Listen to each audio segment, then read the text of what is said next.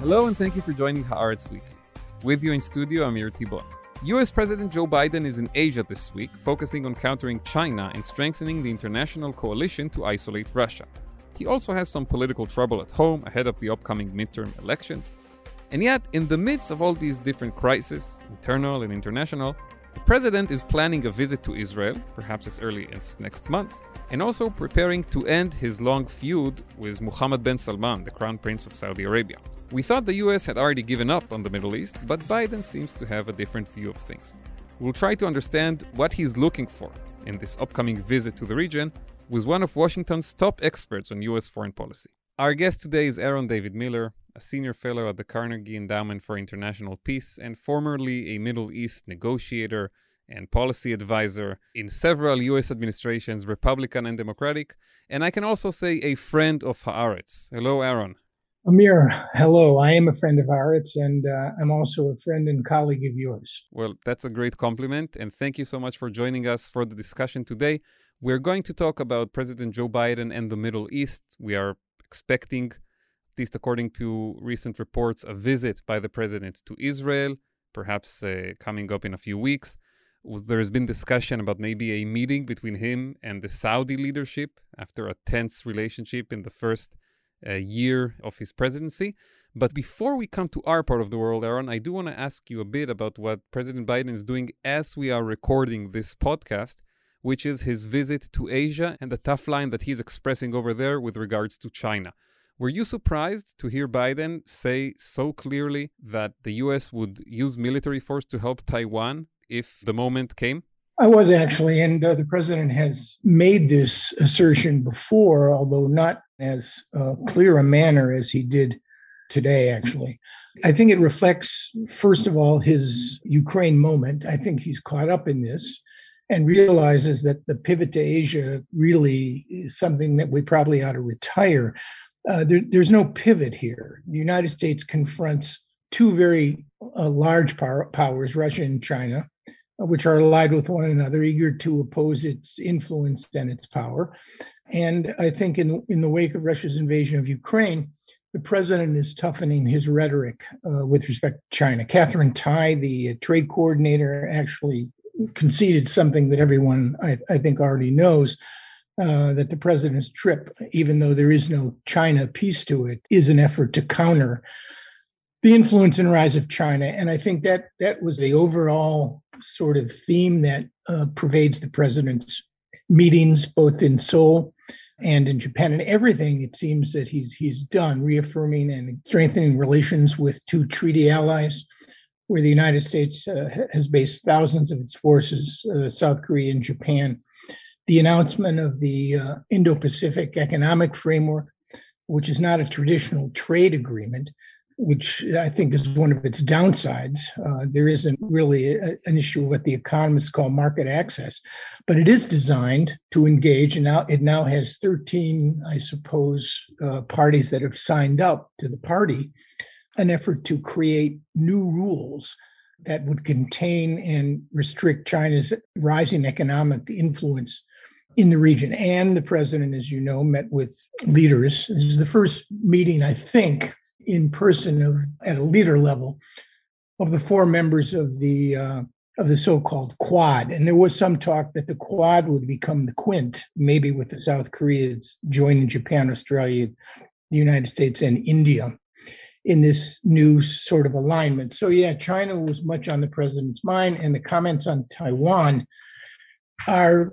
concerning because I wonder if they're if they're clearly thought through. I think the president made made these comments in part because I think he believes that in the wake of Russia's invasion of Ukraine and the response of the international community, the strengthening of NATO, the recent accession or soon to be accession of Finland and Sweden, uh, to the alliance, uh, the impact and remarkable breadth of the sanctions that have been posed on Russia, and the performance of the Russian military, that the Chinese President Xi, if in fact he was envisioning some sort of effort to reunite China and Taiwan by military force, is now having second, third, and fourth thoughts about the wisdom and efficacy of that sort of approach, given what he's seen. So I think the, the president, to a large degree, feels emboldened. It's not necessarily a good RX or prescription to make policy in the moment. We'll see, though, whether or not it's a, a moment or it turns into stripping away um, the strategic ambiguity that has existed in the way the United States deals with China over Taiwan. You'll note that Taiwan is not a member of the new Indo Pacific Economic Framework. Now, whether that'll change or whether they simply did not offer membership out of concern of angering the Chinese is unclear. But we'll see whether the comment, Amir, is a headline or whether it's a trend line. Yeah, that's a great way to put it.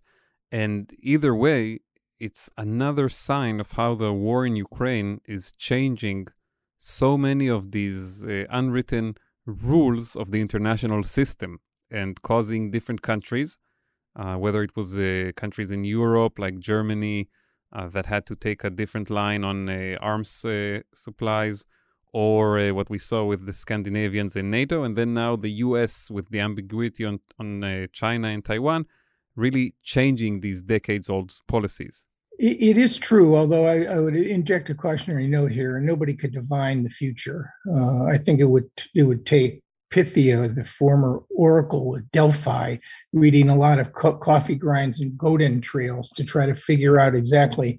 But I would only caution that you're most likely you're going to be left with a bitter, humiliated, and angry Russia uh, a China that will continue its rise, even though I doubt even if the China experts would argue that uh, President Xi's intention or even capacity has been to sort of quote unquote take over the world. I think the Chinese want to dominate the international system rather than fundamentally alter it. And you're going to be left with a world, unlike the Cold War 1.0, that is not going to be easily persuaded to choose one side or the other. I don't know, I lost count of how many nations actually signed onto the full uh, sanctions package, but it's probably no more than 40. And somebody pointed out to me the other day that of the 10 most populated countries in the world, only one, the United States, has fundamentally signed up for this sort of sanctions package. You have a, a lot of what, what you would call it hedging, hmm. fence straddling on the part of some very interesting countries. The Indians, for example, because of their desire to, to counter the Chinese and their military relationship with Russia, don't want to choose.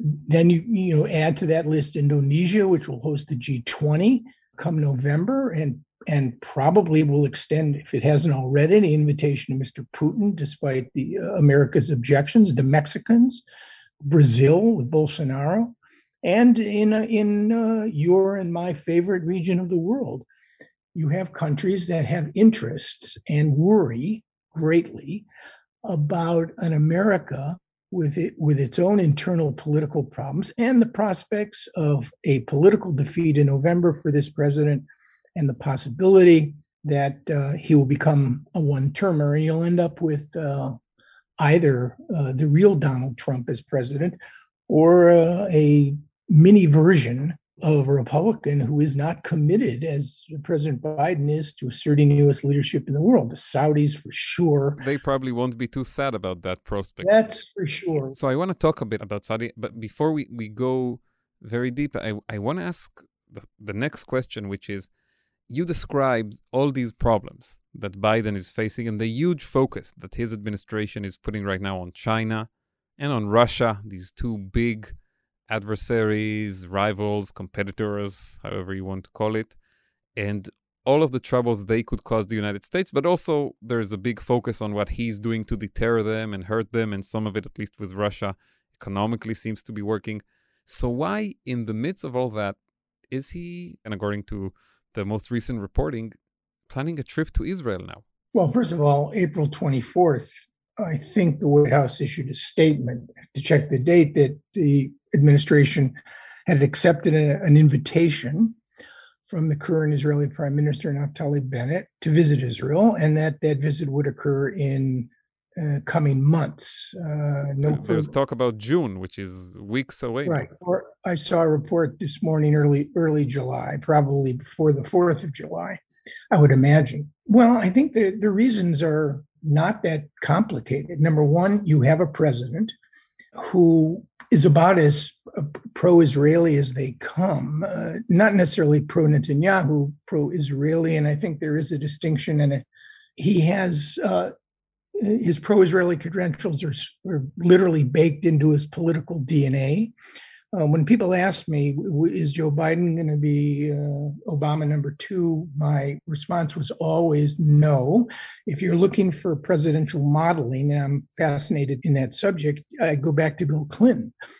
Joe Biden is much closer to Bill Clinton. And a, a president whom you personally worked for. I did, I did as well as uh, a couple of Republican presidents. You know, but Clinton wrote in his memoirs that he loved Rabin as he had loved no other man. That's an extraordinary statement for a president to make. Indeed. Joe Biden, quite correctly, has a history decades of, of, public support and interaction with his Israelis and Israeli prime ministers and being quote unquote good on Israel for Biden is not just a matter of political expediency. There is that for sure. No, no American politician uh, rising to the presidency could be anything but supportive of Israel, and that includes presidents like Jimmy Carter.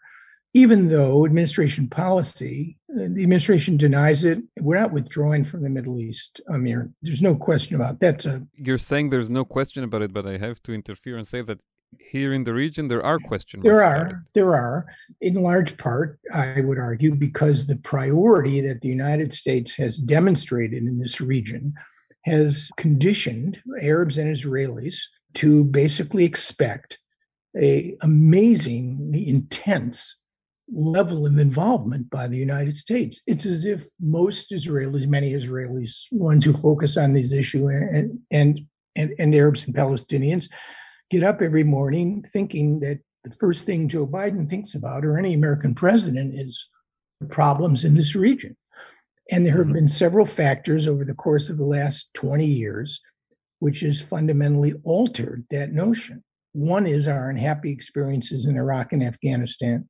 A second is, is rising China and this putative pivot, which I think now is actually being re- realized by Biden. Our growing in our growing independence from um, Arab Arab hydrocarbons. The world is still dependent, but but we're not. And one other one other fundamental question in the wake of 9/11 in the wake of the Arab Spring, I think the American mindset now is that most of the problems in this region, political dysfunction, corruption, nepotism, lack of gender equality, abuse of human rights, no accountability, are problems beyond America's capacity to resolve. Mm-hmm. And I had Brett McGurk on the program I run at Carnegie, Carnegie Connects. He made a very compelling case. The former uh, ISIS and Iraq policy leader, right, who worked under Obama and Trump and now with Biden. And currently the, the sort of Middle East czar in the, in the Biden administration at the National Security Council. He, he made a very compelling case that we're not the U.S. is not deprioritizing the re- region. But if you compare it the first year of this administration with the first year of so many others, including the Trump administration. I mean, the previous president took his first foreign trip to Saudi Arabia. That's why, first of all, it's unprecedented. An unforgettable trip, right? With yes. the sword dance and right. the, the orb and all of those great images. Right. And to Israel, which was the second stop. So I think the, the notion, and I think I'm overstating this, but I will state it, that the Middle East in the frame I think of many American analysts and, and uh, policy advisors, is a place where American ideas in recent years have gone to die. It's not a land of opportunity. It's a place where America is stuck because it has allies and it has adversaries and and it has interests. It cannot extricate itself from the region on one hand. But I really do believe, Amir, that there's a mindset here that it also cannot transform the region. So if you can't extricate and you can't transform, what do you do? And that's what the Biden administration, that middle ground, an effort to navigate that middle ground between transformation and extrication, I think that's where the Biden administration is. One final point. You know, my, I barely recognize these days so many things about my own country. With all of its imperfections and transgressions in the past, the flaws in, its federal system, and it, some of some of the tragic mistakes it's made abroad. It was a country that functioned according to certain principles, certain norms, where institutions were respected. There have been exceptions, but most American presidents and administrations colored between the lines. Things have fundamentally changed now. And it, the degree of what the political scientists call pernicious polarization in our country has fundamentally skewed so many things in the direction of democratic backsliding. We're, we're two separate countries in many, many respects. A question about that, actually. Yeah. You know, we have many listeners in the US. It's clear why they should care about these changes in the country you're describing. We also have a lot of listeners in Israel and also in the Middle East in different countries. What does this mean for them? Look, when it comes to foreign policy, I think it's unmistakably clear what it means for them. Uh, one could only imagine. But had Mr. Biden's predecessor been in office, now he claims Putin never would have invaded Ukraine had he been in, in office, but I think that's clearly wrong. Had he been in office when Mr. Putin launched an, an invasion, what do you think the response of the Trump administration would have been? Do you think we would have seen, uh, even in the wake of that chaotic and disastrous withdrawal from Afghanistan, when many people thought that America had lost its capacity to lead? And you know what they say a leader without followers is just somebody out for a walk. Hmm. Well, Joe Biden demonstrated a degree of leadership and competency, which is clearly the best example of alliance management, I think, on an issue, in fact, m- more critical since uh, Bush 41 and my former boss, Secretary of State Baker, uh, managed Saddam Hussein's invasion of Kuwait, both militarily, diplomatically, and economically. Had Donald Trump been president during this period, I, it's hard to imagine that the U.S. would have stepped up, would have led. And I think you would have seen divisions, real divisions here at home, Mr. Putin created a rare moment of bipartisanship, which no American politician has been able to do. Now it's probably fleeting, but I noticed, you know, Mitch McConnell gave a long interview in which he sought to dispel the, the impression that the Republican Party has become a party of America firsters. Now, clearly, there are large numbers of Republicans who feel that way, but look how easily the billions of dollars of military and economic and financial assistance sailed through the US Congress. That would not have happened under a Trump presidency. Rallying the Europeans would not have happened. NATO, I can imagine a, a, a Trump administration opposing Finland and Sweden's decision to join NATO. Eh, but on a counterpoint, something else that perhaps wouldn't have happened under a Trump presidency is the leaders of the Gulf countries, who are supposed to be some of America's closest allies, refusing to take a phone call from the president. That's true. At the height of such an international crisis. And right. we heard that there were reports that both in the UAE and in Saudi Arabia, two countries that again receive large amounts of uh, support from the US and really rely on the US for security this is what happened. That's also something that we need to talk about when we look at the big picture of Biden's foreign policy. Yes, we, we can. And deprioritizing, frankly, I am an advocate for many reasons, in large part because I think that, that we have seen the enemy and the enemy is us.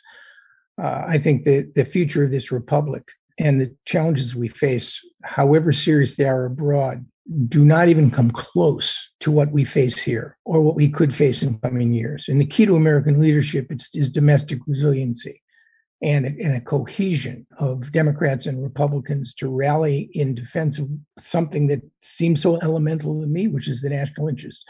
Just keep in mind, Amir, that one of the reasons Saudis have become so mistrustful is in September 2019, not under this administration, but its predecessor, when I guess they were Iranian drones or cruise missiles slammed into two oil producing terminals in Saudi Arabia.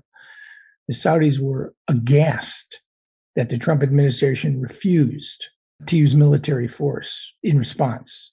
And the Emiratis have now charged the Biden administration as a consequence of Houthi missile attacks earlier this year, they worry as well. So I, I concede that point.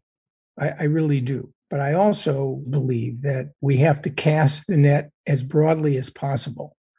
And while the Middle East is a critically important area for the United States, it is not the number one priority or concern that it has been in recent decades. And the region, as you point out, the region is also adjusting to this the Abraham Accords, the budding relationships between Israel and the Emiratis and the Saudis, the under the table relationships that Israel has with those two countries, the part of the iceberg, that most of which is below the waterline, which we do not see, the intelligence and security cooperation, and there's more. When an Israeli prime minister sits down with Mohammed bin Salman at some point in the future, it will not be the first time that that has occurred. So the Middle East is adjusting now, the real question, again, and I'll critique my own analysis have we course corrected too far? And that, that's a legitimate question. Have we not paid sufficient attention to this region? And what are the costs that are imposed on us for not doing so? And I think that one of the things you're going to see in coming days, weeks, and months is an effort on the part of the administration to, whether it's detente, rapprochement, let's kiss and make up with Mohammed bin Salman. And by the way, that is not, you know, positive blessing and accomplishment without serious concerns, at least in, in my view. I'm sure it will be difficult for Biden because he talked about the Saudis as a pariah state and talked about the bin Salman as someone who carries the responsibility for the murder of Jamal Khashoggi. And so now to suddenly turn around and embrace him will be, I think, a difficult uh, act for the president. And, and yet, does he have a choice? I think it's coming. I think um, my former colleague and friend Bill Burns was in Jeddah. Uh, at least that's what the Wall Street Journal reported month or so ago. MBS's brother Khalid was in Washington last week. So I think it's coming. Does he have a choice? Well, presidents always have choices. The real question, I think, on, on the reconciliation, or whatever you want to call it, with a ruthless and very reckless Saudi leader is exactly what is the United States going to uh, achieve and extract from this? During the Trump administration, seems to me there was no reciprocity. The former administration created a sugar high for, for Saudi Arabia, imposed no restrictions, no constraints, disappointed the Saudis, as I mentioned in September 2019, by not responding to the attacks on their oil installations, but, but gave them a margin to maneuver. And by the, the maneuvering was disastrous, whether it was the Saudi war in Yemen, whether it was the hostage video that they created for Saad Hariri when he was in Riyadh, whether it was the repression and intensification of authoritarian policies, or the murder and dismemberment of Jamal Khashoggi. And again, I, Amir, I'll concede you, I'm no objective observer on this matter. Mm-hmm. You know, Jamal was a friend of mine. He was a friend of many so I guess the real the real question is what will the United States get in return? Now, there are three or four things on the table here. One is oil production. And the Saudis just recently, again, has have supported the OPEC Plus agreement with Russia. It's to their advantage. They see uh, they see America as a clear competitor in the oil market. They are reaping incredible amounts of money as a consequence of these high oil prices. And there's no incentive right now to forsake that OPEC plus agreement with, with the Russians and others, with the other non OPEC members, for their own self interest. Number two, I guess uh, they're on their way out of Yemen. And I suspect consolidating Saudi withdrawal and some some efforts by the Emiratis and the Saudis to continue to support a political solution. That's another gain, I guess you could argue. Number three is to borrow a, a page from Sadat's book where does the road to Washington lie? It lies through Jerusalem. Indeed. Do you see a scenario that during this Biden visit in the region and as part of this attempt to get closer to the Saudis, and as you said, the road to Washington runs through Jerusalem. Perhaps we see Mohammed bin Salman and Biden and whoever is the Israeli prime minister when that happens. Um, I think the likeliest it's still Prime Minister Bennett, but who knows really, together in Jerusalem? Not in Jerusalem. I'm putting together the fact that there have been reports for the last several months that the administration was considering some meeting with Salman. Added to that, the regional meeting. Added to that, the uh, desire on the part of the administration to somehow, somehow find a way to justify and explain how a president could make such a 180 degree turn from turning an individual from a pariah into a photo op with people shaking hands and warmly embracing. So I could imagine it, Amir. I could imagine it. But since uh, Mohammed bin Salman believes Biden is at fault, that he is the one who has undermined his honor and prestige, it would seem to me as I think it's illogical, frankly. It seemed to me that Biden will have to make the first move before they get some sort of significant concession out of Mohammed bin Salman. I mean, the, the, Saudi watchers argue that not until the current king passes from the scene will MBS be willing and or able to take that kind of step. But from people who have seen him uh, and talked to him, uh, he wants to do more with Israel. There's no question about it. Well, we'll have to wait and see. Aaron David Miller, this has been a fascinating conversation. We started with China, ended with Saudi Arabia, and went through many stops on the way. Thank you so much for joining us and for all these great observations. And uh, hopefully, we'll, we'll get to have you again on the podcast and writing for us at Haaretz. Really, always great to, to get your views on these things. Amir, thank you. And that's it for today's episode. Thank you very much to our producer, Aaron Ehrlich, and to you listeners. We'll be back again with an episode of Haaretz Weekend. Until our next meeting, Shalom from Tel Aviv.